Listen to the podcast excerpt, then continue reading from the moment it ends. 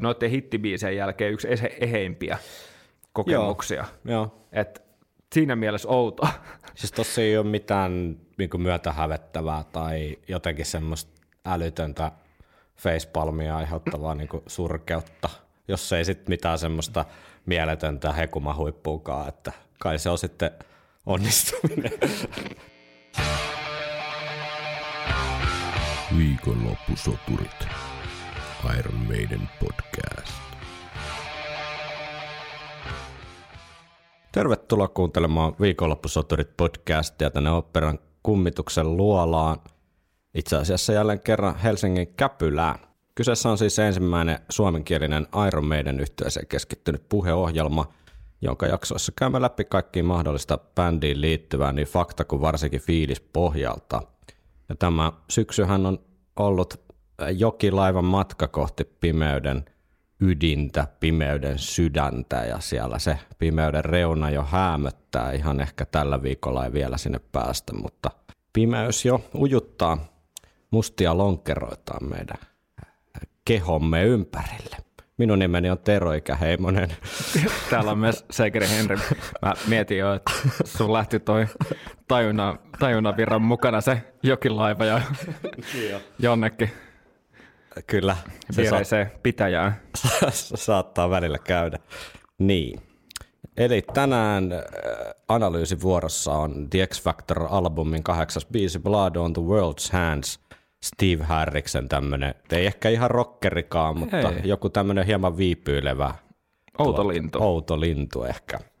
Mutta sitä ennen meillä on totta kai äh, jälleen kerran hieman palauteboksin purkamista. Sieltä on tota, ruokavertauksia muun muassa ui, ui, ui. saapunut inboxiimme sen verran paljon, että ei kannata nälkäisenä nyt kuunnella ehkä tätä jaksoa, eikä välttämättä janosenakaan, mutta tota, ää, ää, mennäänkö uutisjinglen kautta. Kohta me puhuta, päästään kuuntelemaan uutisjingleäkin ihan tässä niin analyysin mielessä, mutta nyt toistaiseksi vielä ihan vaan jinglenä. Kyllä.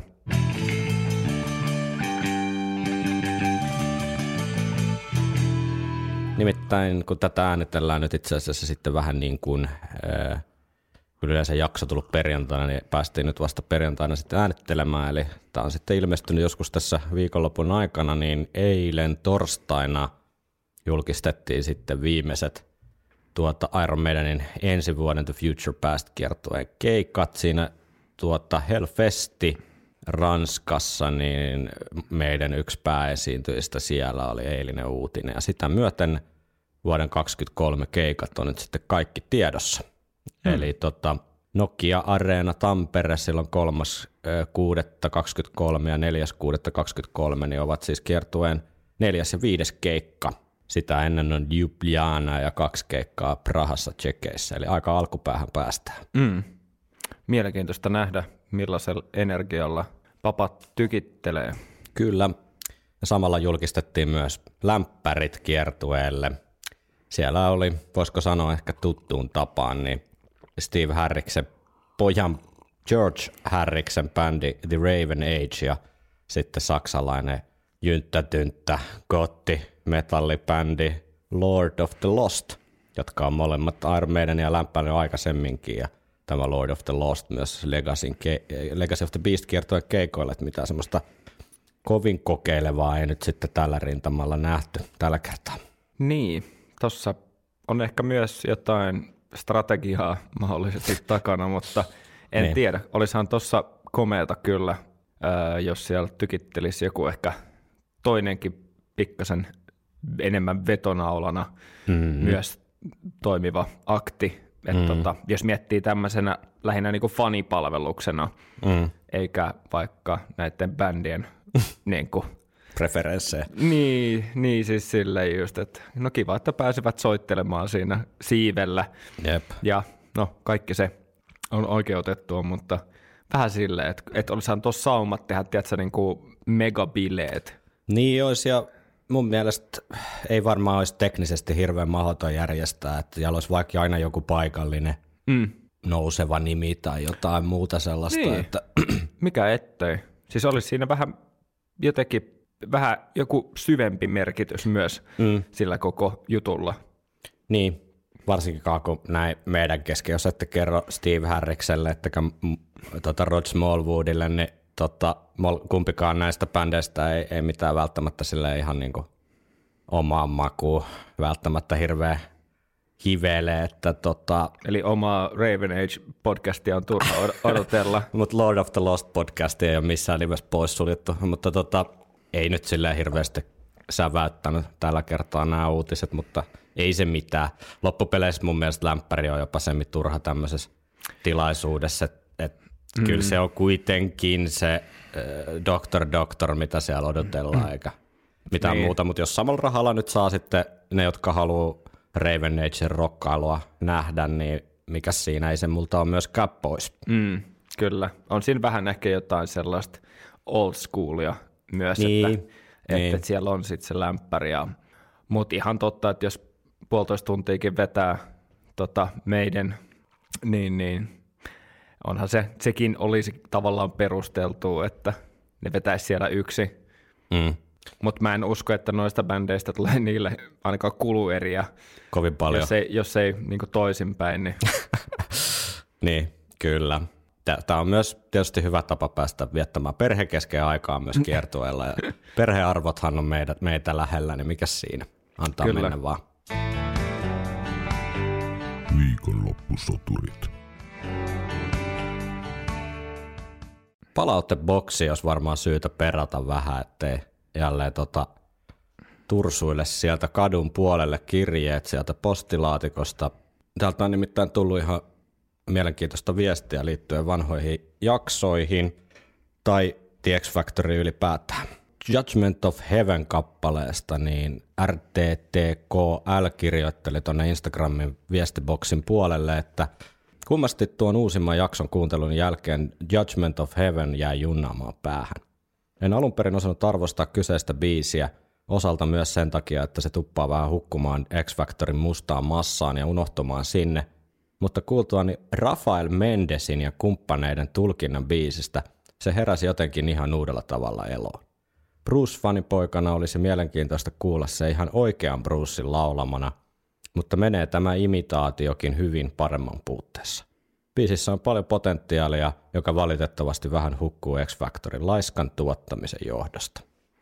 Niin, pitäisikö me itse kuunnella toi Rafa Mendesin, mies, joka ei ole vieläkään vastannut sähköpostiin, niin tuota, tulkinta tästä kappaleesta. Joo.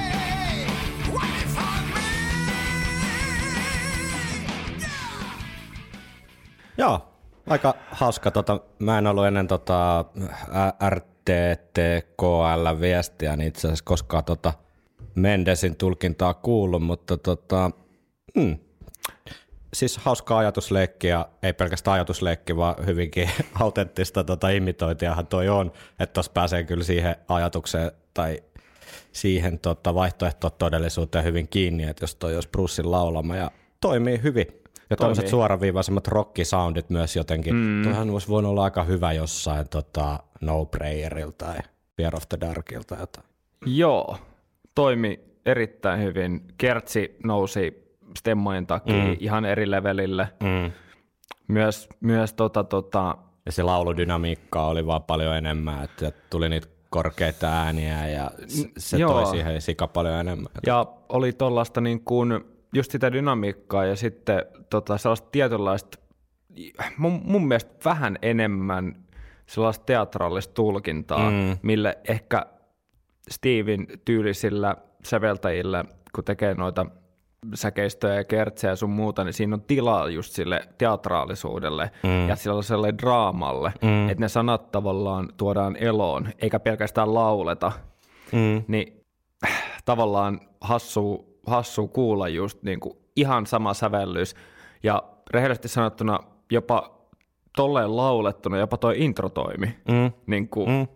Että se ei kuulostanut, se ei kuulostanut enää hirveän köpöltä. Mm. Ja tämä on niin hienovarasta hommaa. Mm. Tää on, tavo- nyt ollaan tietyllä tapaa sellaisen niin kuin tuottamisen ytimessä. Mm. Et vaikka tuossa oli näennäisesti ää, ei yhtä finessit, soundit, mm. hiotut, vaan toi oli tuollainen kotikutonen mm. juttu, niin silti se ajo tietyllä tapaa niin kuin tulkinnallaan ohi. Mm. Ja just vähän raaemmalla kitarasoundilla ja, ja tota, vähän vähän niin kuin sillä dramaattisemmalla tulkinnalla ja stemmoilla. Niin mm. Ja stemmat erityisesti jotenkin oli kyllä. Ne nosti tuon kertsin niin kuin aika ilmaa. Niin silmät tai korvat avaava, avaava kokemus. Et loppukeskustelu on varmaan aineksia, mutta miten paljon X-Factoriskin olisi ollut vielä niin kuin puristettavaa ja tiedätkö, hiottavaa silleen, että se olisi noussut ihan uudelle tasolle. Siis ehkä just tämä, mitä tässä kommentin lopussa, että Ää, biisissä on paljon potentiaalia, joka valitettavasti vähän hukkuu X-Factorin laiskan tuottamisen johdosta, mm. niin toi on lause, joka ehkä pätee hyvin kokonaisvaltaisesti niin mm. koko levyyn. Mm. Et vähän, no tämä nyt on vähän huono vertaus, mutta se missä, se missä esimerkiksi sen jutsullakin huomaa, että sinkkubiiseihin, etenkin just Writing on the Wallin on selkeästi panostettu. Niin. siis silleen, että sitä on treenattu, mm. soundia on hiottu, mm ja kaikki on jotenkin tikissä ja paikallaan, mm. niin sitten ottaa melkein minkä tahansa toisen biisin, niin huomaa, että okei, että tässä ei ole kyllä otettu uusinta ottoja. Mm. Nämä stemmat ei ole kyllä mitään hirveän niin kuin kelattuja tai hiottuja. Niin vähän sama kuin tässä ehkä just, että joku Man on the Edge mm. ja Sign of the Cross on sellaisia niin kuin, tosi, eheitä. tosi eheitä ja menee putkeen. Ja sitten taas ö, monessa muussa niin, niin tuntuu just, että on pieni semmoinen raakileen fiilis. Mm. Tavallaan, että joko ei ole ollut paukkuja enää jatkaa tai ei ole aikaa, tai sitten on oikeasti ollut, että tämä on hyvä näin. Mm. Ja sitten sit jää ehkä vähän samanlainen fiilis kuin Dance of Deathin kannesta siis sille, että Riittävän hyvä. Niin, riittävän hyvä, että kyllä ne tänne ostaa anyway. ja, ja tota, tosi jännä, mm. tosi jännä. Ja, ja vaikka itsekin tässä tämän matkan aikana, tämän levyn analyysien aikana, niin oppinut löytää ja tykkäämään monestakin jutusta, mitkä mm. oli mennyt aiemmin ohi korvien. Itse asiassa aika ironisesti just sen takia, että ollaan kuunneltu pätkissä näitä, mm. koska, koska tota, tosi usein mulle se joidenkin kokonaisbiis, kokonaisten biisien kuuntelu on tosi väsyttävää niiden, tiedätkö, niiden vähän huonompien osien Kyllä. tai köppösen tuotannon takia, niin nyt on pystynyt samalla, vaikka ollaan toki kuunneltu niitäkin kohtia, niin ollaan myös pystytty keskittyä niihin hyviin juttuihin. Mm. Ja, ja ne on tavallaan noussut eri tavalla esiin, kun ne tulee sieltä yksittäisesti. Ja silloin me tullaan just tähän, mitä, mistä tässä kommentissa on, että, että on niitä hyviä aineksia, mm. mutta sitten on vähän semmoinen, tiedätkö, välillä tulee se melonia makaronilaatikossa semmoinen Kyllä. viba. Mutta hyvä, hyvä haku, kiitoksia tästä viestistä. Ja sitten Joel on lähestynyt meitä viestillä. Nyt kun tuolle ruokavertausten ja anekdoottien linjalle on podcastissa lähdetty, heitän omani sekaan. X-Factor on, on levyne vähän samanlainen kuin eräs mustikkapiirakka, jonka mummoni oli joskus lapsuudessa tehnyt. Mummu oli siis ottanut rasian, jossa oli liian vähän mustikoita, ja ottanut toisen rasian. Ei vaan ollut huomannut, että toinen rasia oli puolukoita ja vielä sellaisia saatanan katkeria käyneitä, mitä vaari oli varmaan konjakkipäissään keräillyt joskus ihan puolukkakauden lopussa. Serkun kanssa käytiin sitten pöytään ja piirakka oli oikein kaunis. Sellainen ihme tuorejuusto massa keskellä, minkä sisään mummo oli marjat sotkenut. Vähän niin kuin X Factorkin. Kannessa Edi ja isolla Iron Maiden. Ensipuraisu ja suutuntumakin oli taattua mummulaatua. Sokeria just sopivasti liikaa ja sellainen ihan mareen maku. Samaan tapaan kuin X Factorkin lähtee Sainosta Crossilla ja parilla ihan perusrockerilla liikenteeseen.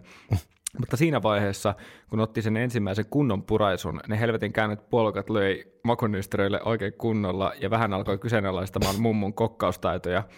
Samaan tapaan kuin Fortunes of Warin soidessa ehkä vähän miettii Steven ratkaisuja siitä, pitääkö sen nyt sellaista synkistelyä olla. Loppupiirakan palanen olikin sellaista vuorotellen karvasta pettymystä ja vuorotellen makiaa mahan täydeltä, vähän niin kuin X Factorkin. Bisessä on hyviä hetkiä ja tässä syksyn mittaan aika paljon levyä kuunnelleena ihan dikkailenkin niistä mutta niissä on vain jotain sellaisia elementtejä, mitä jaksoissakin olette nostaneet esiin, mitkä tekevät siitä kokonaisuutena samalla tosi tutun, mutta samanaikaisesti hiukan tuntemattoman ja epämääräisen. Ihan hyviä biisejä löytyy, ja Look for the Truth ja Judgment of Heaven laittavat aina hyräilemään autossa mukana, mutta sitten sieltä vääjäämättä jossain kohtaa tulee se saatanan The Unbeliever, jonka paras käyttötarkoitus on omasta mielestäni teidän uutisjengelle. Voi helvetti, mikä biisi. Kyllä, eli tota, X Factor on vähän niin kuin tuorejuuston massa, jonka sisälleen mummu on sotkenut käyneitä puolukoita. Tämä ei ole syntynyt meidän omasta kynästä. Kiitoksia tästä. Aikuisen makuun. Aikuisen makuun, joo. Kyllä. Joo, itse asiassa jatko vielä. Mä poimin, että tässä ei ole nyt ainoastaan tarkoituksena ö, oma kehu, vaan ihan mielenkiintoinen nä- näkökulma, mitä en ole itse osannut ajatella – Joel jatkaa. Loppuun haluaisin vielä kiittää teitä ja muita kuulijoita tämän kokonaisuuden aikana kerätyistä aikalaiskokemuksista. Ysärin lapsena on mahdottoman hauskaa ja mielenkiintoista kuulla, miltä se X-Factor on kuranttina tavarana tuntunut ja kuulostanut. Tällehän on ihan oma ja trendikäs historian tutkimuksen alansakin, nimittäin kokemuksellinen historia. Uh. Uh. Siinä mielessä olette tehneet tärkeää työtä kun nyt on ihan dokumentoituna pieni pala Iron Maiden kokemushistoriaa. Että tiedätte, että tämä ei ole pelkästään hy- hyvän hapen hukkaamista tämä podcastin teko, vaan tässä on nyt tehty tärkeää kulttuurihistoriallista työtä. Kyllä. erittäin, erittäin vakuuttava kyllä. sanoi, sanoi podcastaja Villasukkaan. No, mikä se oli, haista mikkiä vai mikä? Tänään ei suosittele. Sitten vielä oli, oliko siellä jotain Joo, vielä? täällä on, katsotaan tänne kassiin, kassiin mitä täällä on. Täällä on Joonaksen kommentti vielä, palaute. Tämän syksyn X Factor-jaksojen myötä kyseinen levy on ollut itsellänikin enemmän soitossa ja on tullut pohdittua omaa suhdettani kyseiseen levyyn. Lähestyn aihetta podcastistakin tutun ruokavertauksen keinoin. Hmm. Rakas isoäiti. Taas on mummo. Ei ole totta. Rakas isoäiti on aina leiponut erinomaisia sämpylöitä, joiden pelkkä ajatteleminenkin saa veden kielelle. Kerran menet vierailemaan mummolaan, ja isoäiti tarjoaa hieman palannutta sämpylää. Väliin on laitettu maistavaa levitettä ja pari herkkuleikkelettä, mutta siitä huolimatta sämpylästä jää vähän huono maku. Sämpylän on leiponut sinulle kovin rakas ihminen ja haluaisit kovasti pitää siitä, mutta ei vaan lähde. Vaikka sitä kuinka mutusta ja maistelee, ei se paremmaksi muutu. Oh. Aika tommonen jollain tapaa sydämellinenkin niin. viesti. Niin. Toi, ehkä niinku just, toi on aika hyvä vertaus, että sama kuin meet vaikka, tiedätkö, en mä tiedä, pizzeriaa ja sitten se tuleekin sellainen, mikä onkin sieltä alta, tiedätkö, tosi palannut. Niin. Ja sitten kun sä oot syönyt sitä sen verran, että sä oot alkanut tottua jo vähän sen makuun ja sä et enää kehtaa sit palauttaa sitä, kun sä oot syönyt jo sit niin paljon. Loppuun. Niin. Mutta tuossa oli vielä ehkä toi, toi tota, rakas ihminen elementti, että, mm. että Iron Maiden tehnyt tällaisia, sitä niinku yrittää ja yrittää, niin silti se vaan se palannut, karrelle palannut pohja sieltä maistuu, että ei sille minkään voi. niin, että siinä, siinä ei myöskään enää niin kuin levite ja leikkele. Ei se auta. Auto. Ei se auta. Vieläkin jätetään seuraaviin koitoksiin muutamia palautteita ja mennään viisi analyysiä. Meille tulee varmaan oma jakso niistä. Se voi olla, se voi olla. Siellä on hyvää kamaa, sitä kannattaa odottaa. Näin on marjat. Mar-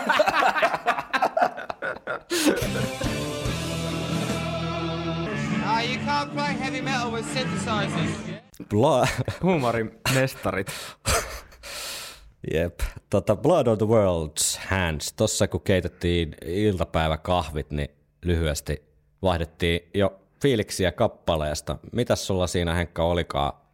Et ainakin aika mielenkiintoinen, vähän outolintu. Ei mitenkään semmoinen, että ainakaan pyörätellyt silmiä ja huokailu, vaan enemmän semmoinen, että tota, ei nyt, ei nyt niinku täystyrmäystä tullut ainakaan. Joo, ei, ei tosiaan, että tämmöisellä tuoreella kuuntelukokemuksella, niin, niin, niin tota, ää, mä muistelin, että kun tämän levyn on kuunnellut läpi, niin tässä kappaleessa on useita semmoisia hetkiä, että tota, ää, kun on vaipunut sellaiseen X-Factor transsiin, tiedätkö, semmoiseen synkkään, mm. vähän semmoiseen niin kuin, mustaan tilaan. Niin, semmoiseen mustaan tilaan, niin tässä kappaleessa, tämä kappale niin kuin on ollut sellainen, joka on erottunut edukseen useassa kohtaa, ja tota, kun tätä levy on kuunnellut, niin on joutunut niin kuin pinnistelemään, tai ei nyt pinnistele, mutta ö, on tullut sellainen hetkittäinen semmoinen, mitä voi hakea, ehkä niin kuin hyvä fiilis. Mm. Tavallaan, niin kuin, että tässä on paljon eheitä juttuja. Mm. Tässä on, mä kerron myöhemmin, mikä tässä on mun mielestä ehkä suurin semmoinen, ää, ongelman ehkä vähän turhan paljon, mm. koska tämä on mun mielestä kuitenkin kohtuullisen eheä. Mä vertaan tästä moneen muuhun biisiin, mistä mm. me ollaan jo juteltukin, niin, niin niihin verrattuna varsin eheä. Tässä on yksi pieni juttu, mikä mua hämää, mutta mut kuitenkin tämä on joka, joka sellaisen levyn kokonaiskuuntelu kerralla aina jotenkin noussut, mulle ainakin, silleen, että siinä missä jotkut biisit mä ehkä jossain kohtaa koitan vähän niin kuin leputtaa korvia ja ajatella jotain muuta sen aikaa, niin yhtäkkiä kun tämä on soinut, niin on tullut sellainen taas sellainen pro Iron Maiden fiilis. Joo. Mä en tiedä niin kuin, miten sen selittäisi paremmin, mutta tässä on yllättä, yllättäviä ja yllättävänkin niin kuin outoja, mutta niin kuin hyvällä tavalla olevia asioita. Niin no, siis yleistunnelma on semmoinen aika erikoisen niin kuin keinahteleva, vähän semmoinen mm. valsahtava niin kuin rytmiikka, mikä luo tähän semmoista omaleimaisuutta kyllä. Joo. Eikä mun Introsta mielestä, lähtien. Introsta lähtien ja tota, kappalehan siis verta maailman käsissä niin viittaa siis yleinen niin kuin tämmöinen internet-totuus tai meidän fanitotuus on, että sanat viittaisi Bosnian sotaan, mitään niin kuin eksplisiittisesti kyseiseen konfliktiin viittaavaa niin kuin ei suoraan mainita mitään pa- paikkakuntia tai osapuolia tässä sodassa, mutta ehkä se tämä kumpuaa sieltä, että 90-luvun alussa Bosnian sota oli hyvin ajankohtainen asia ja siinä korostui ehkä tällainen niin kuin kansainvälisen yhteyd, y- yhteisön heikkous sitten sen sodan rajoittamiseksi ja siviiliuhrien määrän niin kuin minimoimiseksi, niin siitä ehkä sitten päätelty, että Harris näitä tuntoja purkaa tähän kappaleeseen. Mä en tiedä, miten syvälle nyt sitten tuohon Bosnia sotaan on syytä mennä – sen konfliktin juuret, jos haluaa mennä tuonne muinaiseen historiaan, niin toki menee sinne Ottomaanien valtakunnan aikoihin asti, minkä seurauksena siellä Länsi-Balkanilla niin erilaiset etniset ryhmät, joita sitten erotti kielen lisäksi myös uskonto, eli katoliset kroatit, ortodoksiserbit ja sitten just näiden tämän niin kuin turkkilaisten ottomaanien vaikutuksesta niin muslimivähemmistöjä täällä alueella, joita oli myös sitten Bosnian bosniakit ja Jugoslavia historia taas sitten menee sinne, sinne tota ensimmäisen maailmansodan jälkeen, niin alueelle syntyi tällainen Serbian, Kroatian ja Slovenian kuningaskunta, jossa sitten muutamia vaiheita oli, mutta vuodesta 1945 eteenpäin niin diktaattori Tito johti sitten Jugoslaviaa tämmöisenä sosialistisena tasavaltana, joka ei kuitenkaan ollut ihan niin kuin Stalinin taskussa todellakaan, vaan veti vähän niin kuin omaa linjaa siinä lännen ja idän ikään kuin välissä, mutta – äh, diktaattorina Tito onnistui sitten kuitenkin jotenkin pitämään tämän suhteellisen hajanaisen ja etnisestikin monimuotoisen liittovaltio Jugoslavian sitten kasassa, mutta sitten 80-luvun loppuun tultaessa Tito oli jo, hänestä oli aika jättänyt ja Jugoslavia alkoi olla aika pahoissa talousvaikeuksissa ja samalla sitten näiden alueen eri ryhmien kansallisuusaatteet alkoi ikään kuin nostaa aika vahvasti päätään, että ennen muuta serbit haaveili tämmöisestä serbijohtoisesta Jugoslaviasta ja kun taas sitten Slovenialla ja Kroatialla niin oli itsenäisyys haaveet ja molemmat maat sitten itsenäistyikin kansanäänestyksen jälkeen 91 ja molemmissa maissa käytiin myös sen jälkeen niin aseellista konfliktia Serbien kanssa, mikä enteeli sitten, että sama oli edessä myös Bosniassa. Bosniassa sitten äänestettiin myös kansanäänestys itsenäisyydestä ja äh, siellä alueella asuvat serbit poikotoi tätä äänestystä, mutta 90 prosenttia sitten äänestäneistä kannatti itsenäisyyttä ja näin ollen Bosnia-Herzegovina sitten julistautui itsenäiseksi 5. huhtikuuta 1992. Sitä ennenkin oli ollut kahakointi alueella, mutta sitten tämän itsenäisyysjulistuksen myötä niin serbivaltiosta haaveilevat joukot niin hyökkäs Sarajevoa ja alkoi suorittaa sitten etnisiä puhdistuksia täällä nimenomaan täällä muslimi bosniakki enemmistöisissä kaupungeissa ja alueilla. Ja sota sitten Serbien, Bosniakkien ja Kroattien välillä kesti aina vuoteen 1995 ja arvioiden mukaan sitten yli 100 000 ihmistä menetti siinä, siinä sodassa henkensä. Pääasiassa näitä bosniakkeja ja tietysti tähän Bosnian sotaan liittyy, liittyy paljon tämmöistä raakuutta, keskitysleirejä, raiskausleirejä ja muuta tällaista. Valitettavasti nykyuutisten valossa myös jossain määrin niin kuin turhankin ajankohtaista elementtiä, että ehdottomasti tämmöinen niin kuin etnisen puhdistuksen tota, päämäärä tässä serbeillä oli. Et tästä nyt ei monta päivää ole, kun tuolla Albanian enemmistöisen Kosovo pohjoisosissa niin oli jonkinlaisia serbivähemmistön mielen, mielenosoituksia ja siellä ammuttiin kosovalaisia poliiseja päin ja näin päin pois, että siellä nämä ikivanhat etniset jännitteet edelleenkin valitettavasti elää ja voi hyvin. Mites, mennäänkö tuota kappaleen pariin taas täältä historia luennointi meiningeistä?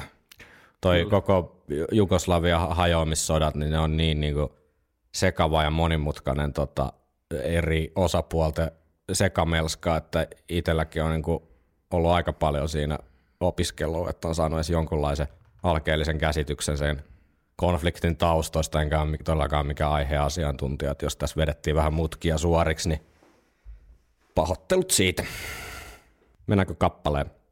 Intro. Tuolla se Steve virittelee jo bassovahvistinta. Steve virittelee jo bassovahvistinta.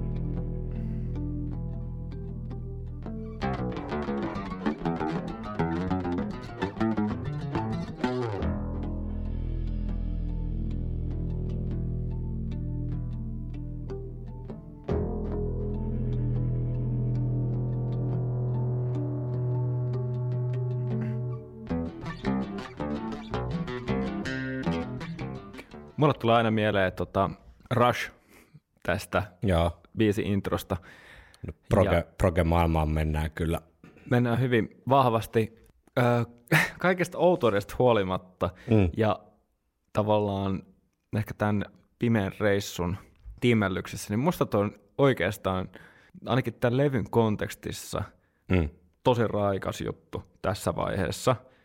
Ja tota, Steven bassoa yksinään kuulee loppujen lopuksi melko vähän. Melko vähän. Mm. Sata melko vähän. On noita niin kuin akkaribasso-introja ja tuommoista nypläilyä, mutta mm. tämmöistä vähän niin kuin enemmän solistista. Niin kuin basso, basso, basso solo. kir- kirjaimellisesti. Äh, niin sellaista lähestymistä vähän vähemmän ainakaan niin kuin tähän asti. Että onhan mm. toki tuollaisia niin kuin, jotain clairvoyant introa ja tollasta, mutta mm. se on enemmän niin kuin riffi mm, kyllä. aspektilla. Ja tota, kyllä mun mielestä niin kuin, tässä on just joku paluu juurille juttu. Ja tässä jotenkin myös ehkä annetaan palaa. Siis silleen, tiedätkö, niin kuin, että se tätä levyä vähän ehkä ohjannut sellainen tosi äh, sellainen kurinalainen ja vähän niin kuin, äh, miten me sanottiin, vähän niin kuin vaisu meininki. Mm, mm. Niin mun mielestä tämä ei ole vaisu, vaan tässä on enemmän silleen vähän sellaista näytön halua mm. jossain määrin, että et joku se soittamisen ilo tai semmoinen pilkistää tässä. Mä tiedän, että sä et ole välttämättä ihan niin kuin Tämä on vähän, vaik- vähän vaikea. Mä en ole mikä sille tappiasti, tai aika spesifi tavalla progemaku, että semmoinen ihan pahin niin kuin hiplailu ja nypläily, niin se ei välttämättä ole itsellä se juttu, eikä se kyllä ole välttämättä myöskään tässä meidän kontekstissa. Mä ymmärrän mm. sun niin kuin näkökulman tässä ja on, niin kuin, tavallaan siis samaa mieltä jossain määrin siitä, että tämä ei ole todellakaan pahimmasta päästä, vaan ihan mielenkiintoinen mm. niin kuin, tunnelma ja, ja hyvää, hyvää soittoa, mutta ehkä se on vaan kuin tämä kokonaisuus, jos tämän ajattelee niin kuin osana X-Factorin kokonaisuutta, niin, ja ylipäätään ehkä tätä Steve Harriksen tästä eteenpäin alkanutta niin kappaleen kirjoituskaavaa, niin ei tämä nyt silleen, tiedätkö, välttämättä nostata tätä levyä niin kuin mm. yhtään sen enempää, että tässä jälleen lähdetään niin kuin aika sille hitaasti liikkeelle, varsinkin kun tämä, sit, kun tämä biisi niin kuin riffi alkaa, niin se on musta aika hyvä, hyvä riffi ja herää taas kerran se ajatus, mitä saa näin Steve Harris-kappaleiden yhteydessä toistella kyllä kyllästymiseen saakka, että olisiko voinut lähteä suoraan siitä sitten liikkeelle. Että mm. Nämä on näitä. Tulee vähän Book of Souls viboi mulle mm. jostain syystä, joku Red and the Black-tyyppinen mm. näppäily, meininki tosta. Ei, ei Steve Harris ole mitenkään niinku muuttunut tässä viimeisten kolmen 40 vuoden aikana kovinkaan paljon, että kyllä ne mm. tietyt jutut on siellä olemassa, että ne aina putkahtelee sitten vähän eri muodoissa esille. En vihaa, mutta ei tämä mulle myöskään, tämä ei ole sen tyyppi, tässä, tässä ei ole niinku tavallaan mitään sellaista, kun mä en ole mitenkään sille supermusikaalinen tai mitä, että tässä olisi jotain semmoista hienoa jotenkin soittoa, mitä sille kuuntelisi mielellään, vaan itse menee aina sille jotenkin se, että pitäisi nyt niin kuin se kappale ehdoilla.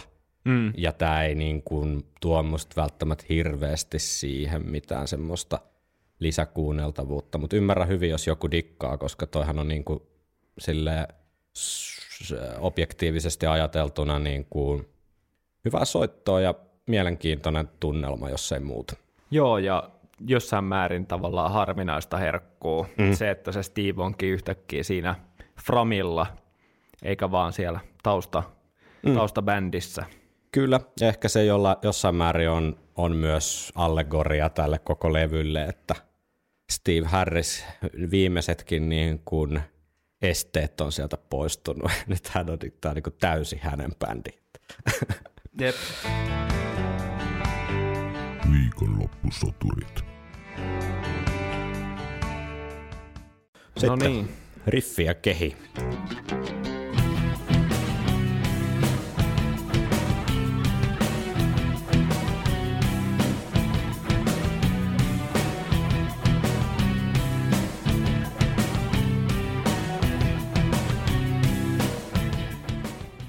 Varsin tommonen jytäkkä. Joo. Joo, siis mä en tiedä, siis, on, siis tää tuotanto on tollanen etäinen. Joo. Tosi etäinen toi soundi, vaikka mm. kuinka kovaa kuuntelisi. Mm. Niin se tuntuu silti jotenkin siltä, että se bändi soittaa, tiedätkö, viereisessä huoneessa. Joo. Ja, ja tota, se aina puskee päälle pikkasen, mutta ihan kiva kontrasti niin kuin just tuossa tietynlaisessa ää, jämäkkyydessä mm. ja, ja tuossa introssa esimerkiksi. Mm. Että toi niin kuin, riffi nousee oikeuksiinsa ehkä just, just niin kuin sen ansiosta. Joo, ja siinä niin kuin viittasin jossain alkukeskustelussa, niin on tuommoinen jännä, jännä tota, keinuva, pyöreä fiilis tuossa mm. Tossa riffissä. Joo, toi on aika, ei mikään t- tavallisen, toi menee niin kuin, periaatteessa niin kuin 6 8 osaa. Mm. Eli, eli, tai kolmijakonen toi, toi riffi. Varsin niin kuin, tommonen niin kuin toi melodia on vähän semmoinen, että ton jälkeen voisi tapahtua jotain. mm. Kyllä. Kuunnellaanko mitä tapahtuu? Tai toi, niinku, toi kaikessa yksinkertaisuudessa ison kuulonen, toi melodia. Niin jo. Että jotenkin, jotenkin jännä. Mm, kyllä. Kuunnellaanko säkeistä? Sometimes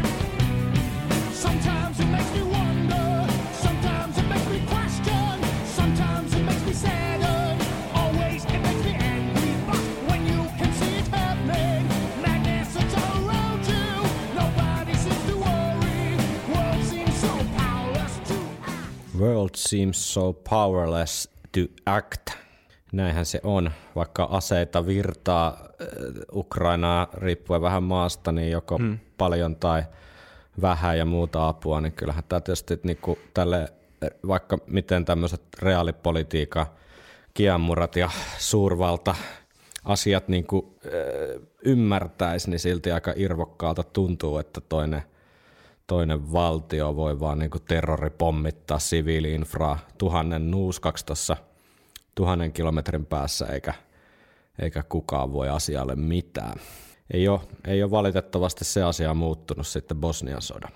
Mutta onko musiikillisia havaintoja? Mun mielestä tässä on varmaan parasta Blazin tulkintaa tässä säkeistössä. Hmm. Niin kuin on poveria ja tunnetta. On, mutta ei ole vaan taas, se- ei- ei ole vaan vähän hiljaisella. No se on vähän hiljaisella, joo, mutta ei ole semmoista niin kuin läpilaulamisen fiilistä. Niin, joo. Et, et, et enemmän uskoo, uskoo niin kuin niihin sanoihin, että siinä niissä on sitä pientä draamaa. Mm. Ja varsin looginen jatkumo tavallaan tuolle introlle, mm. tai tuolle intro-riffille. Kyllä.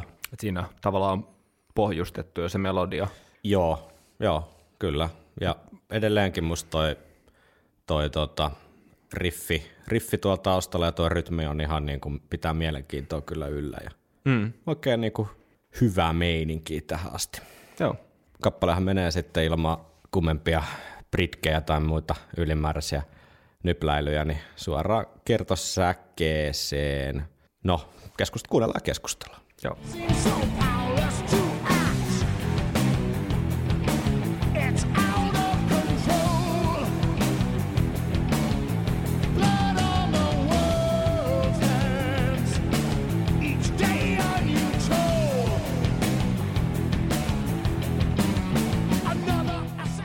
Mm. Siis mun mielestä helvetin hyvä kitarariffi. Niin, niin että di- Vähän di- peli, tulee mieleen joku peli. Mä en ole ihan varma mikä, tulee joku Quake Taas, mieleen tai taas jotain. tulee peilit mieleen. Mutta mut tota, ää, toi rumpujen innottomuus Joo, ehkä siis- vaivaa eniten tuossa. Mä olin just sanomassa sitä, että tommonen tavallaan pudotettu tempo tai tommonen niin kertosäkeeseen, niin voi olla aika hyväkin, mutta mut joo. Se on soitettu, se on, siis sekään tavallaan musta, mua ei häiritse niin se pudotettu tempo, mutta se, että kun se on soitettu noin niin kuin vaisusti, Mm, mm, että mm. et tavallaan Se vie sitä tehoa se kyllä. vie sitä tehoa. Ja joo, aikaisemmin jo mainitsit tuosta kertosäkeestä niin kuin, tämmöinen niin kuin hokema tyylinen. Mun mielestä, nyt me päästiin ehkä tavallaan siihen, mä paljastan nyt jo sen, tämän biisin ehkä sen olennaisimman mm-hmm. pienen äh, tämmöisen, sanotaanko näin, että kauneusvirheen Mm. itselleni. Mä en, oo, mä en kuuntele musiikkia tai biisejä sille, että se pitäisi, olisi pakko sisältää tietyt osat, jotta se on kokonainen biisi. Mm. Mutta mu, mut silti mun mielestä tämä kappale ehkä pikkasen kärsii siitä. Tämä on mun mielestä enemmän niinku bridge-osuus. Että tämä olisi, tää, tämän jälkeen, taisi helvetin hyvä nostatus, Niin, tiedätkö, niin kuin sille, niin, nimenomaan, di- ja, ja, kun tässä toistetaan pitkälti, pit, niin pitkin, pitkin sävelin sitä mm. Blood on the World's Hands, ja sen jälkeen voisi tulla joku semmoinen, tiedätkö, aika mm, keinuva ja, ja isokin tota, kertosää, Mm. vähän melodisempi, Mm. niin tavallaan siinä tulee, mä nyt en paljasta vähän ennakkoon, mutta siinä tulee niin kuin mun mielestä ehkä tämän biisin, missä se jää niin kuin pikkasen siitä potentiaalistaan. Että Niin. tämä on jätetty kertsiksi, ja koska tämäkin on vähän tällainen toteamus, että plan on the hands, Niin. eikä silleen, että, ei silleen, että tässä on niinku, ke- tässä ei ole mulle kertsin tuntua, mm. vaikka tämä ajaa kertsin asiaa tässä. Mm. Niin että tämän jälkeen, tämä olisi se nostatus, ja toi, just toi kitaran riffi olisi semmoinen tosi niin kuin, mm. ää, jännitteinen. Mm. Ja kun se on se junnaava bassokin taustalla, mm. niin musta siinä, siinä on jääty ehkä sit silleen, että en mä tiedä, onko se, että ei ole keksitty sit, sitä, tiedätkö, sitä mm. kertsiä, jossa olisi sitä X-faktoria. Mm-hmm. Ja, ja tota, Tässä on myöhemmin tässä kappaleessa se tota, toinen ö, osa, jossa toistellaan tätä Blood on the World's Handsia, niin ehkä siitä olisi voinut leipoa sen kertsi, mutta palataan siihen sitten, kun sen mm. aika tulee. Mutta tota, vai onko tämä nyt sitten kertosää, jo, sitä voi jokainen miettiä, että noudatteleeko tämä kappale nyt edes semmoista struktuuria vai niin. ei. Että onko se, onko se tosiaan se, se tota, Britken jälkeen niin unohtunut sitten tehdä se kertsi vielä. tavallaan mä ymmärrän sinänsä, että voihan olla biisi ilmankin kertsiä. Mm, joo. ja, ja toi voi olla tavallaan vaan säkkärin lopetus, tai semmoinen säkkärin lopuke, Mm, mm. mikä sekin. Mutta se, sitten se tietyllä tapaa, kun se toistetaan kuitenkin, niin se on tavallaan ajaa sitten kertosäkeen Niin. asemaa. niin, kyllä. Mutta Nämä on nämä näitä. on näitä. Tomato, tomato. Kuunnellaanko vähän pikku- kitaran riffittelyä siellä sitten perään? Kyllä. Siitä mennään itse asiassa takas säkkäriin ja sen jälkeen tulee pieni tämmöinen väliosa. Tuo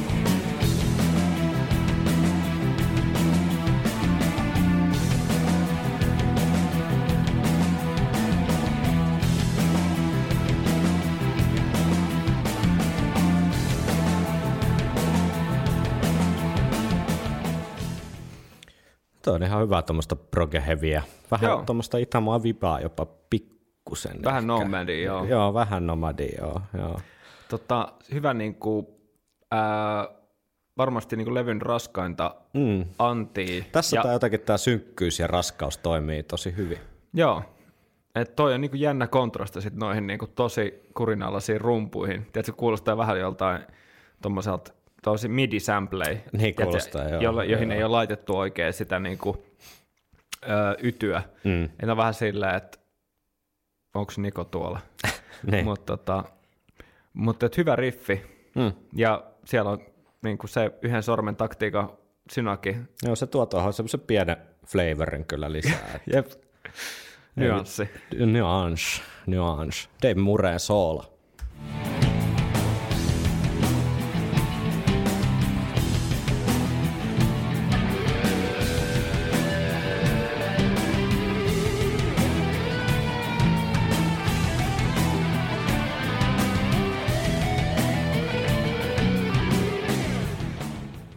Sieltä se taas luikertelee niin kuin rantakäärme käärme housun lahkeesta sisään. toi.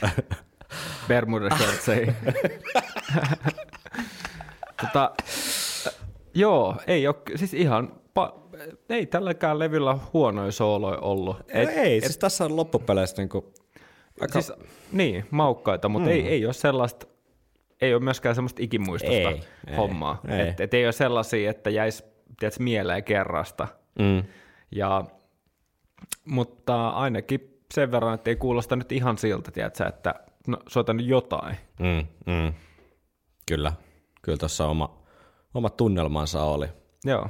Sitten väliin riffitellään taas samaan meininkiin, kunnes Janik Jers pääsee ääneen.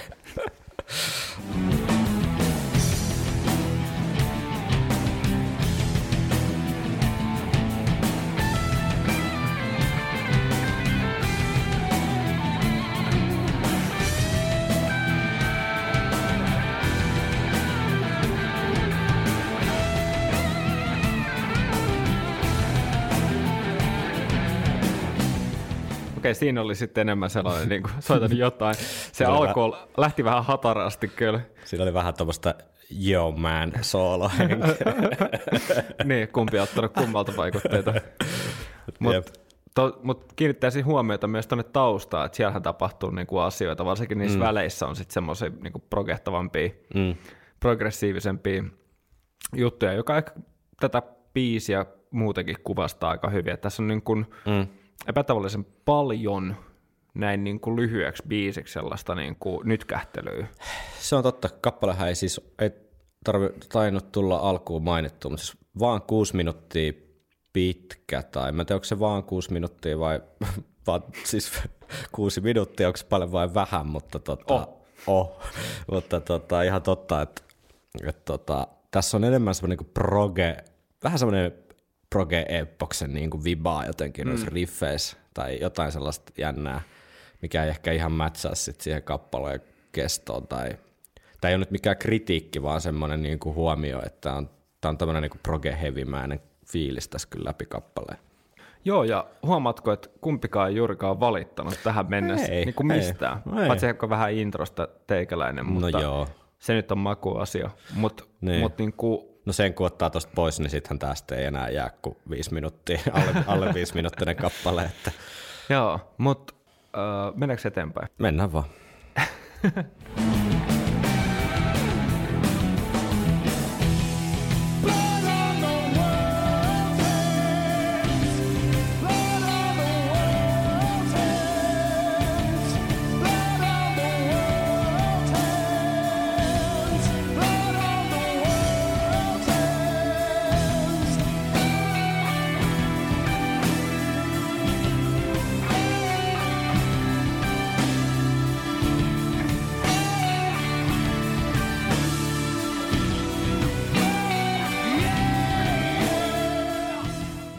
Niin tätä meinasin aikaisemmin, että olisiko tässä sun mielestä ollut aineksia sit siihen kertosäkeeseen. Niin, tosta ainakin olisi voinut ehkä jotain takoa, ei tollasenaan kyllä, mutta varmaan niin tolla ajatuksella ja tolla, niin kuin,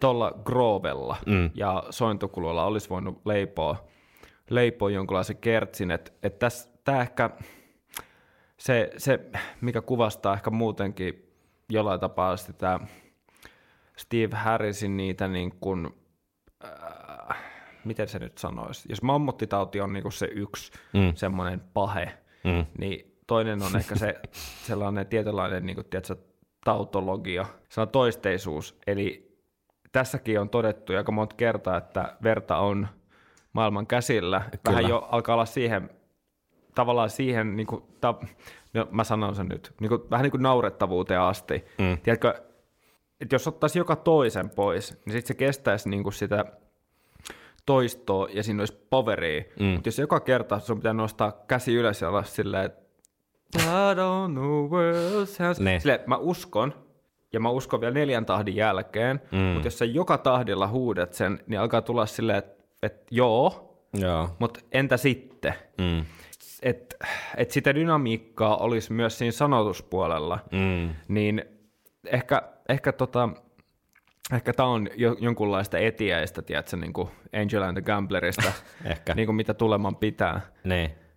Et ei toisto itsessään ole huono asia, mutta se, että jos miettii intro otetaan pois, niin viiden minuutin suht suoraviivaiseen biisiin mm. mahtuu vaan tietyn verran. Mm.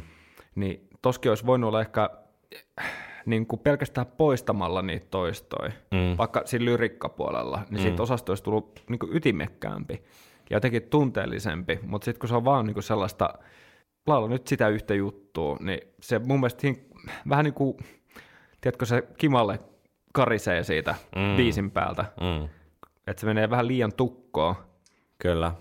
Mutta mä tykkään siellä pienet semmoiset cleani soundilla laitetut soinnut sinne, mm. sinne tota taustalle ja niinku kivaa semmoista eloa tuo sinänsä tähän kappaleeseen. Niin kuin Jep. toi osa, mutta mä oon tosta kyllä samaa mieltä, että toisto on ehkä naksauksen liikaa.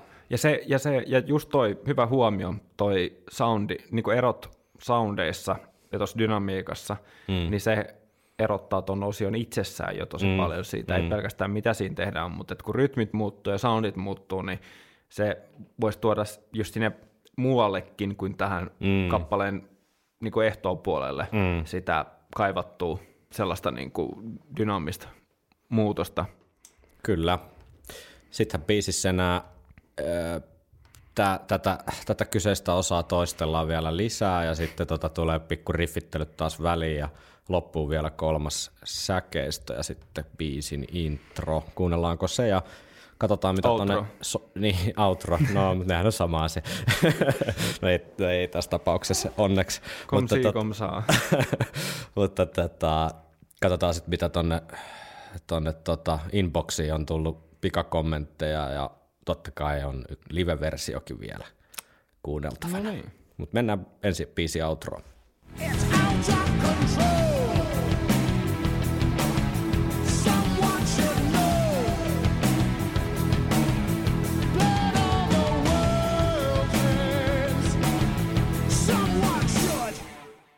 Aika tymäkkä lopetus. Someone should. Tarvitsisi tehdä jotain. Mun mielestä ihan, ihan hyvä lopetus. Ja toi osio toimii kanssa niin outrona tosi hyvin. Mm, totta, joo, että siinä ei esitellä mitään uutta, uutta osaa tavallaan keksitty, mm. vaan poimittu toi, toi yksi riffi siihen, se toimii tosi hyvin, ei siinä mitään. Ja siinä on biisi.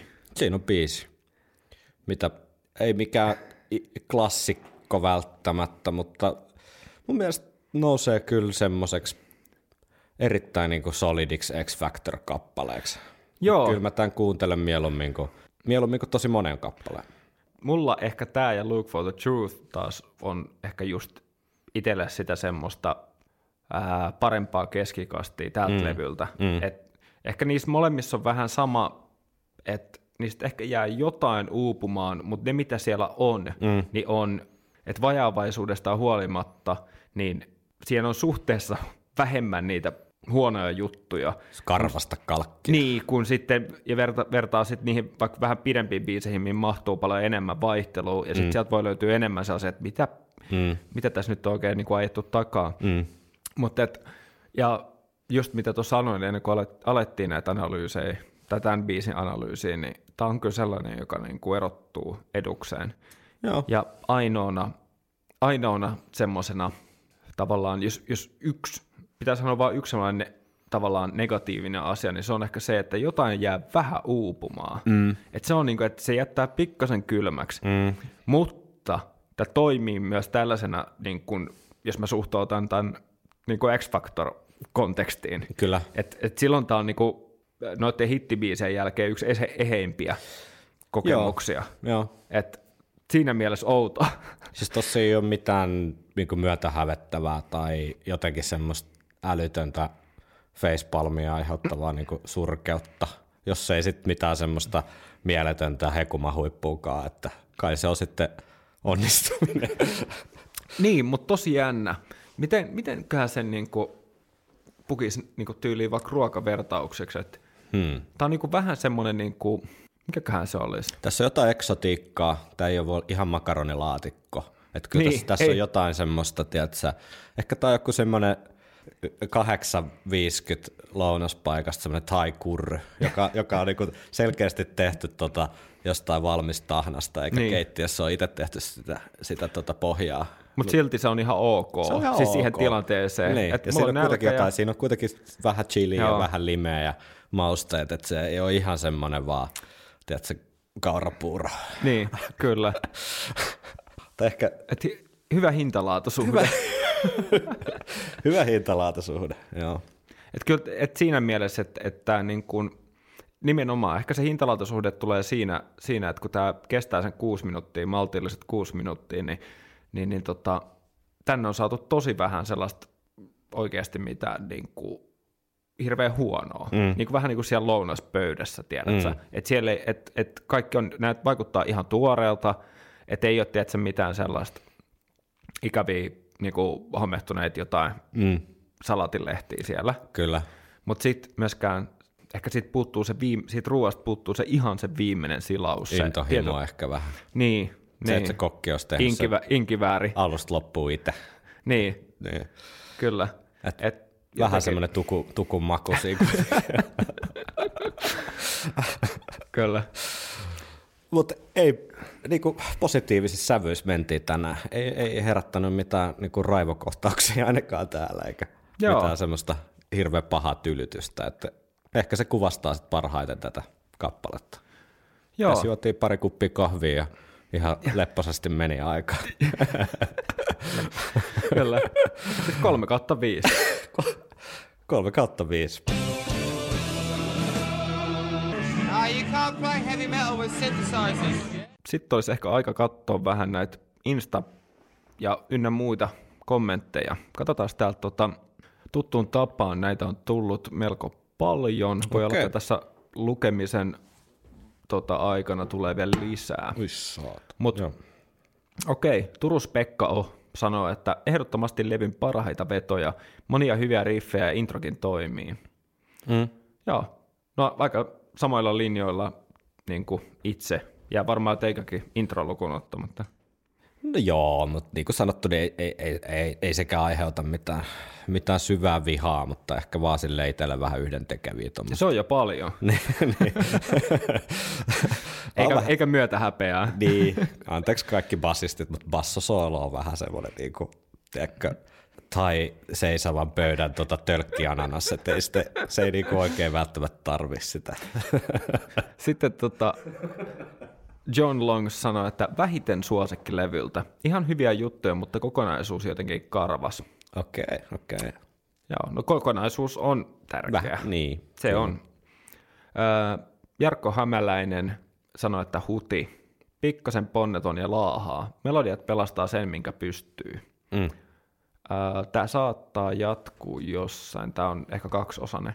Öö, Isku sävelmä sanoi, että huti, intro turha, what the fuck Steve. Biisi kuulostaa jamitellanko vähän kaverit menolta, levyn heikoimpia. Oho, nyt on aika Nyt on hajontaa. niin jo, Jukkis ää, 1979. Semi-ärsyttävä taonta säkeistössä. Hokema kertsi puolestaan ihan bueno. Tollilla 76. Härsin ba- basso-intro. Onhan noita aina mukava kuunnella. Itse biisi lähtee hyvin käytiin, mutta liian pitkä. Mm. Sehän lähti hyvin käyntiin. Karhusen Eero, onko tämä se basso-solo-biisi? Just Tää on se. se. Tää on se. Kuosma sanoi, että mielestäni parhaimpia biisejä levyllä. Paremmin tuotettuna olisi vielä parempi. No niin, Mm. Tästäkin voisi katsoa, jos löytyy jonkun, tota, mm. joku versio.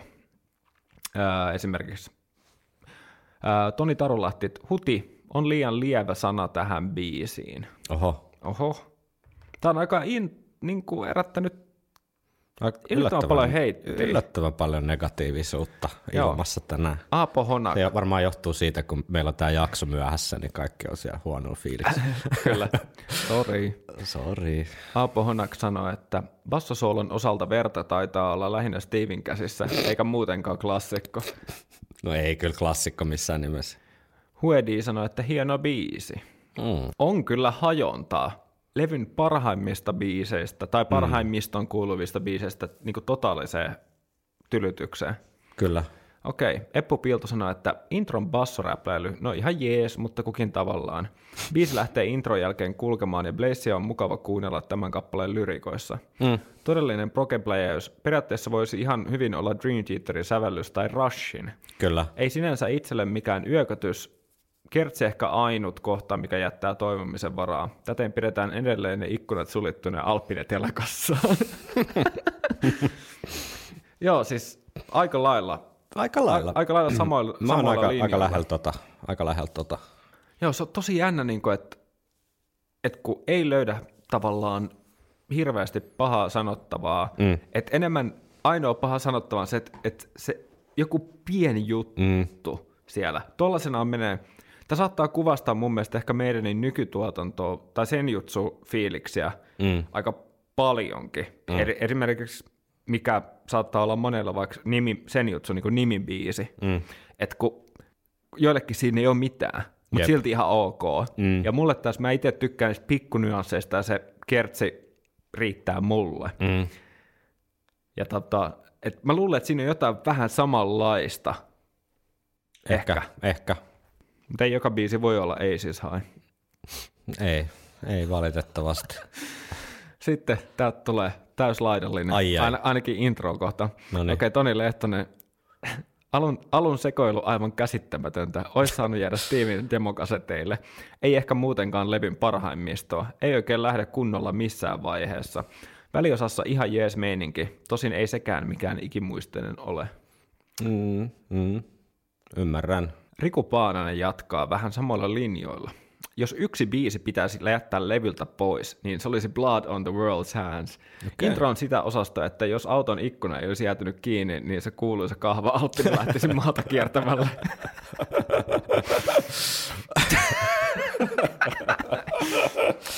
Ai vittu. eikä meno oikein parane intron jälkeenkään. Biisi junnaa paikoillaan eikä oikein missään vaiheessa lähde kunnolla käyntiin. Onneksi tämä levy ei ole... Le- Onneksi tämä ei ole levyn viimeinen kappale, vaan päästään vielä syvemmälle viidakkoon. siis mä oon yllättynyt tästä vihan määrästä. Mä oon yllättynyt. Okei, sitten Onni Murto, Murtomäki sanoo, että Blaze kuulostaa hyvältä. Mm. Harikselta toimii sekä sävellys että bassosoolo. Kertsi on vähän tyly, mutta itseni mielestä hyvällä tavalla. Pidän tätä levyn parhaimpina biiseinä. No niin. Siis niiden kolmen selvästi parhaimman biisin jälkeen. Kyllä. Joo. sitten on yksi vielä, eli Joel Poju. Kyllä levyn skippiosastoa itselle. Ei oikein koskaan lähde käyntiin. Voisi soida kymmenen kertaa putkeen, enkä tajua, että on alkanut alusta. Yskii kuin vanha dieselmoottori kovalla pakkasella. Joo. Vitsi, onpa laidasta laitaa.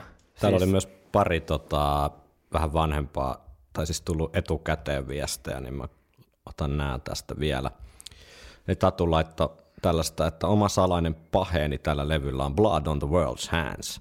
Blessin tulkinta on mielestäni levyn parhaimmistoa. Sanoitukset ovat vahvat ja ovat, sopivat vielä hyvin tämänkin päivän kuvastoon. Valitettavasti näin on. Alkusäkeistön jälkeiset pahainteiset kitarat kantavat kappaleen teemaa hienosti. Blood on the World's Hands huudetusosio yltää samalle tasoille kuin esim. Blood Brothersin hoilotukset. Ja lop- Molemmissa on blood. mm, lop- Sattumaako? loppuun aivan timanttinen Someone Should kuin viimeinen isku naulaan. Niin. Joo, siis kyllä tämä kertoo paljon tota siitä, kuinka eri tavalla ää, jengi mieltää Iron Maiden biisinsä tavallaan, tai hyvän Iron Maiden biisin itselle, että mm. et, et, siinä missä ää, osalle tää on ihan skippiosastoa Mm. ja niin kuin suoranaista melkein niin kuin pyhää vihaa mm. tätä biisiä kohtaan, ja itselle tämä edustaa niin kuin sitä ehdotonta vahvaa keskikastia, mm. ellei jopa, no mä en tiedä, onko tällä levyllä niin kuin muuta kuin vahva keskikasti ja sitten niin kuin, tiedätkö, niin kuin, Pari huippua. niin, että et, tota, mulle tämä ei ole nimenomaan siellä skippiosastolla, mutta et, tosi hauska ja kiva kuulla, niin kuin, mm. tosi jännä kuulla näin laidasta laitaa. Et, et, et moni, joka on kehunut tätä, niin tässä on just tuotu esiin se tulkinta, mm. Mikä on ehkä tuotannollisesti ollut pikkasen hukassa monessa muussa biisissä. Mm. Kyllä. Täällä oli vielä tota, itse asiassa yksi ihan hauska huomio. Öö, Topi laittoi aikaisemmin, että Blood on the World's Hands on ihan huikea biisi. Basso intro toimii outoudestaan huolimatta, vertaa esim. The Red and the Black. Upeat lyriikat, väliosa ja soolot ns. timangia. Tämä biisi muuten sopisi A Matter of Life and Deathille kuin nenäpäähän. Joo, mm. täytyy sanoa, että tässä biisissä on kyllä sellaista tunnelmaa, että tähän menisi sillä levyllä vähän enemmän sinne poppiosastolle. Joo. Siis, siis Pituuden ja... niin pituuden ja tämmöisen tietynlaisen yksinkertaisuuden Joo. ää, nimissä, mutta olisipa jännä, temaattisesti myös Niin, kuin temaattisesti. suoraan sinne. olisipa jännä kuulla niillä soundeilla, Mm. kolmella kitaralla. Mm. Mutta se, mitä tässä niin kuin myös ehdottomasti, niin jos vielä vähän juttelee tällaisia yleisiä fiiliksiä, niin, niin, niin miten se biisin tulkinta vaikuttaa niin Mm. älyttömästi. Kyllä. Että et, kun tuossa alkuun verrattiin just tämän Mendesin tulkintaa edellisen biisin, Mm. ja se lähti eloon. Ja tässä kappaleessa ei tullut kertaakaan mieleen, että vitsi kun ne laulut olisi äänitetty uudestaan. Tiedätkö, mikä mulle tuli yhtäkkiä mieleen, että jos, jos. No. Rafa Mendes olisi vähän vanhempi herra, niin olis, sehän olisi ollut hyvä valinta tuota Brucen korvaajaksi Iron Maiden. Silleen, että Steve Harris olisi ollut, että itse asiassa sen sijaan, että halutaan jotain ihan muuta, niin halutaan tismalleen sama. Joo, tämä naurattaa taas omat jutut eniten. Se olisi ollut kyllä kova, mutta mut tota, ei oltaisi saatu ehkä ihan samanlaista tarinaa ainakaan. Meiltä olisi haastateltu Iron Maidenin toista laul- tai kolmatta laulajaa. Ei ehkä, ei ehkä. Mutta mut niin, että et, et, tämän biisin aikana ei tullut kertaakaan sitä, että laulut jäisi tiedätkö, jotenkin mm. paitsioon. Mm. Tai että olisi jätetty ne vaivaiset otot sinne. Mm. Kyllä. Et nämä on niinku tosi hienovaraisia hienovaraisia juttuja, että Mielenkiintoista. olipa polarisoiva Oli, oli, kyllä. styge. Sitten kun meillä on taas joku klubi, niin Soitetaan koitetaan tää. kuitenkin koitetaan käyttää, niin soitetaan tämä ja sitten tulee joku joukkotappelu. tota, otetaan kaikista eniten, tehdään semmoinen tota palaute data-analyysi, että mikä on saanut kaikista eniten vihaa ja soitetaan sitten siellä Tampereella pelkästään niitä. Tota, öö, kappalehan on, tai oli tuossa X Factorin kiertueen settilistassa myös. Ei ole sen jälkeen livenä kyllä soinut, eli 96 on viimeksi Blood on the World's Hands tuota soinut, mutta tuolta The Angel and the Gambler sinkun B-puolelta niin löytyy Blood on the World's Hands live-tulkinta tuolta Korenilta 95. Kuunnellaanko? Let's go. Sometimes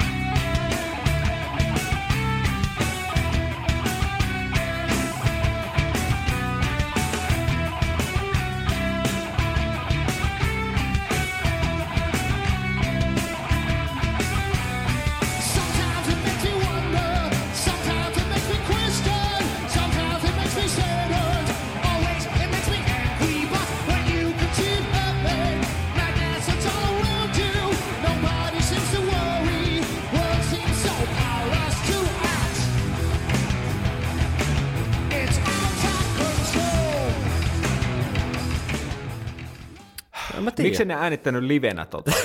siis tossa huomaa, että, niin, Niin. siis tossa oli niinku se tietty raakuus ja energia ja se, että rummut on vähän enemmän pinnassa, mm. tekee jo paljon. Ja mun mielestä tässä, varsinkin tässä live-versiossa, niin tässä mä niinku jotenkin hiffaan sen tietynlaisen eetoksen tai jonkun niinku idean, mikä Steveillä on ehkä ollut mm. siitä X-Factor-maisuudesta, mm. siitä miltä, mitä se synkkyys voisi tavallaan Iron Maiden kontekstissa semmoinen tietynlainen raakuus tarkoittaa. Mm. Että sitä, sitä semmoista sarjakuvaseikkailua on niinku, se on aika minimissä, että nyt, nyt, nyt niinku jynkytellään menemään, mutta mut tämä toimii, tää toimii mulle. Mä tykkään. Joo, siis oudolla tavalla kyllä itekin, itekin dikkaan aika paljonkin. Tämä on hyvin outo levy. Niin ja, on. ja tota, nämä livepätkät on niin kuin nostanut levyn pisteitä tosi paljon. Mm. Tuossa oli jänniä juttuja, just niin kuin toi tietty karuus siinä, että tosi introssa jätetty livenäkin toi sovitus sellaiseksi, että kitarat soittaa unisonossa ton. Mm. Siellä ei ole mitään muuta taustalla kuin se basso. Mm. Se on oikeasti ihan kuin sut heitettäisiin jonnekin niin kuin tehdas, kylmään tehdashalliin. Mm. Siis silleen, että siellä kontrastit on niin kuin isoja silleen, että Aivan. siellä kumisee tai sitten siellä kalkattaa joku, tiedätkö, tollaiset ketjut. Mm. Mi- Mistäkään tämä tuli? Mutta mut tiedätkö semmoinen, että, että siellä ei ole mitään niinku lämpöä, eikä mitään Aa, semmoista joo. niinku, ää, pehmeätä valoa, vaan pelkästään mm. niinku, joko sysi pimeätä tai sitten... Semmoinen vähän välkkyvä tota, äh, Strobo. tota, loisteputkilamppu katos. Niin, jotenkin tosi kolkko, mm. kolkko meininki ja, ja tota, tavallaan olisi kyllä hauska kuulla tästä levystä joku oikeasti joku remaster, missä niinku pistettäisiin vähän enemmän sitä, niinku, vähemmän sitä mikä kurinalaisuutta ja enemmän se, sitä säröä ja särmää, mm. koska selkeästi tuo tuotanto vähän vaatisi jonkunlaista särmää, että se jää vähän liian kuulaaksi ja mm. semmoiseksi tuhnuksi. Mm. Kyllä. Näin on. Silleen emme voi enää mitään. Kaikki, kaikki, kaikki me meni. Tehty, kaikki me on tehty, mutta ni, niitä saudeja ei saada vaan muutettua.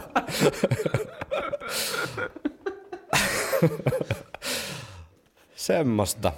Ensi jaksossa, itse asiassa ensi viikollahan on joulu. Perjantaiksi joulu, onko se sitten jo aatto? Lauantai. Onko aatto lauantai? Oh. No aaton aatoksi niin tota, täräytetään sitten kauan kaivattu mm-hmm. ö, tota, Iron Maiden myyttejä purkava ja muita tämmöisiä lasten muistoja purkava tota, jakso. Imelletty jakso. Imelletty jakso, joo. Pistetään se nyt tuonne leiviuuni jälkilämmölle. Kyllä, sekä on Hautumaan. muutama, muutama tota, käynyt Maria. ja muutama konjakkipäissä poimittu puolukka sinne sekaan, niin kyllä ne jouluksi siitä sitten pehmenee. Mielenkiintoista. Mä en ole hirveästi et itse asiassa niin kuin ennakkoon niitä Se on hyvä. Se on hyvä. Se on hyvä, koska sitten saadaan vähän niin kuin jopa ehkä jotain reaktioita irti. Mm, Siellä on Saadaan nauraa oikein kunnolla silleen, että tulee oikein mahasta asti.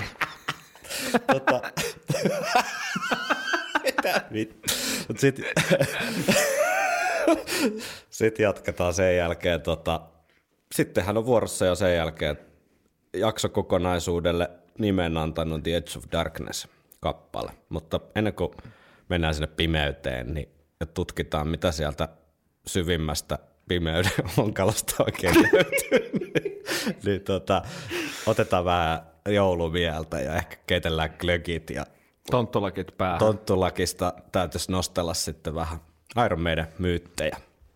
Öö, ja sitten Age of Darknessin jälkeen on vielä pari stykyä, josta tota, toisella on vielä erityismerkitys ainakin meidän uutisosiolle. Kyllä.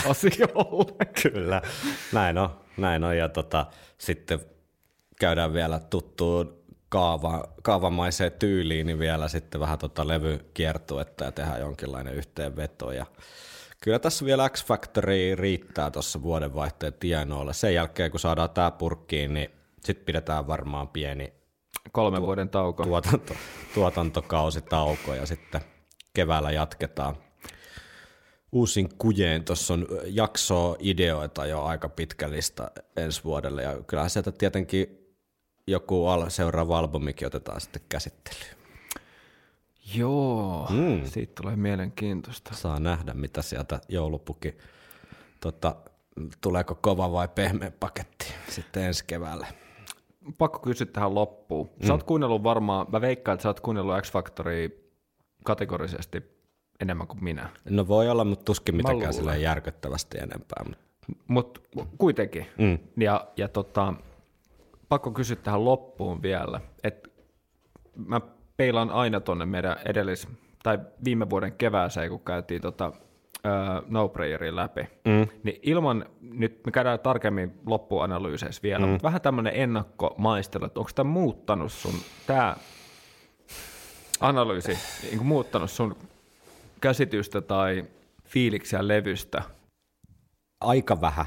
Siis No Prayerhän oli vähän se, koko jakson kokonaisuus oli vähän semmoinen, kun sä löytäisit jonkun, tiedätkö, jostain vintiltä jonkun sellaisen vuoden 79 alkuperäisen Star Wars-sarjakuvan mm. ja et semmoinen joku ihan helmi, mitä sä et tiennyt, että on olemaskaan tietyllä Joo. tapaa. Et se, se aukesi jotenkin ja siinä oli jotain semmoista niinku, hauskaa löytämisen riemua ja mm. jotain sellaista, niin tästä, tästä ei ole ehkä löytynyt samalla tavalla mitään semmoisia aha-elämyksiä. Muuta kun ehkä se jotenkin se konteksti on niinku kirkastunut, mm. tavallaan se aikakausi ja se mm. osa, osa tätä Iron Maiden niinku tarinaa, niin se on ehkä entisestään jotenkin kirkastunut itselle, kun teki näitä taustajuttuja ja muutakin tässä keskustelutiimellyksessä, kun on muiden kommentteja ja muuta, mm. muuta lukenut, mutta täytyy kyllä sanoa, ehkä jos tiisaa sitä loppukeskustelua, niin ei tämä ole mitenkään super paljon vaikka noussut niin kuin omissa kirjoissa mm. toistaiseksi, mutta ei se ole myöskään laskenut. Että kyllä sieltä on semmoisia yksittäisiä hyviä hetkiä ehkä löytynyt, mitä ei ole aikaisemmin niin osannut arvostaa, mutta kyllä tämä semmoinen, tämä on kuitenkin aika niin kuin raskas paketti. Että semmoinen hauskuus niin kuin tietoisestikin tästä puuttuu.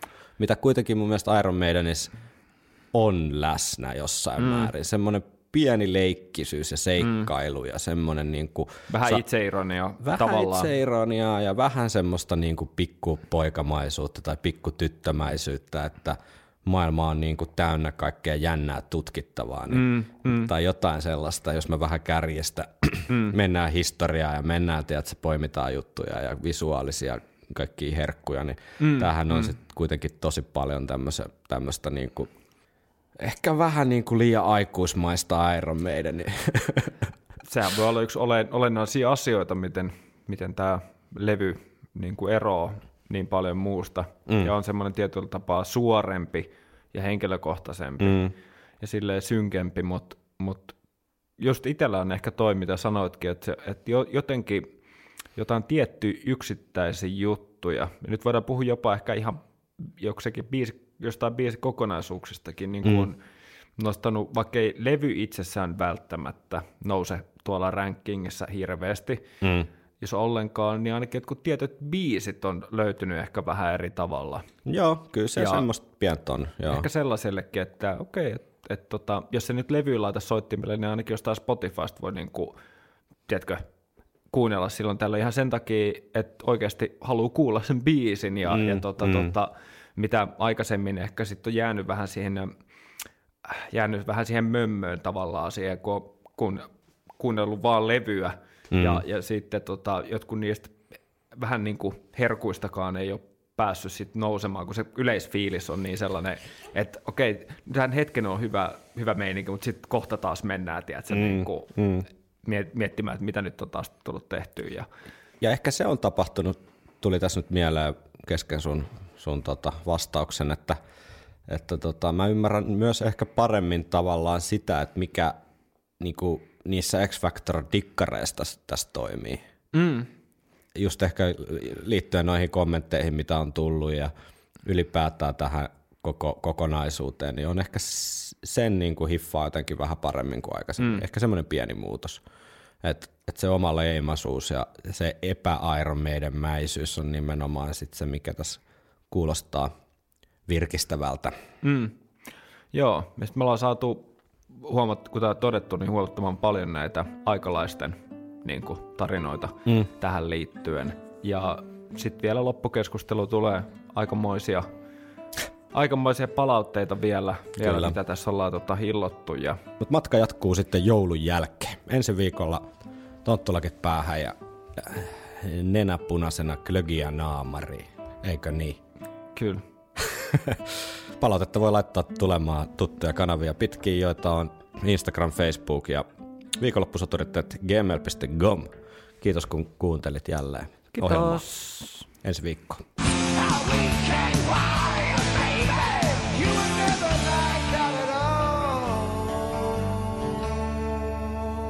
Viikonloppusoturit.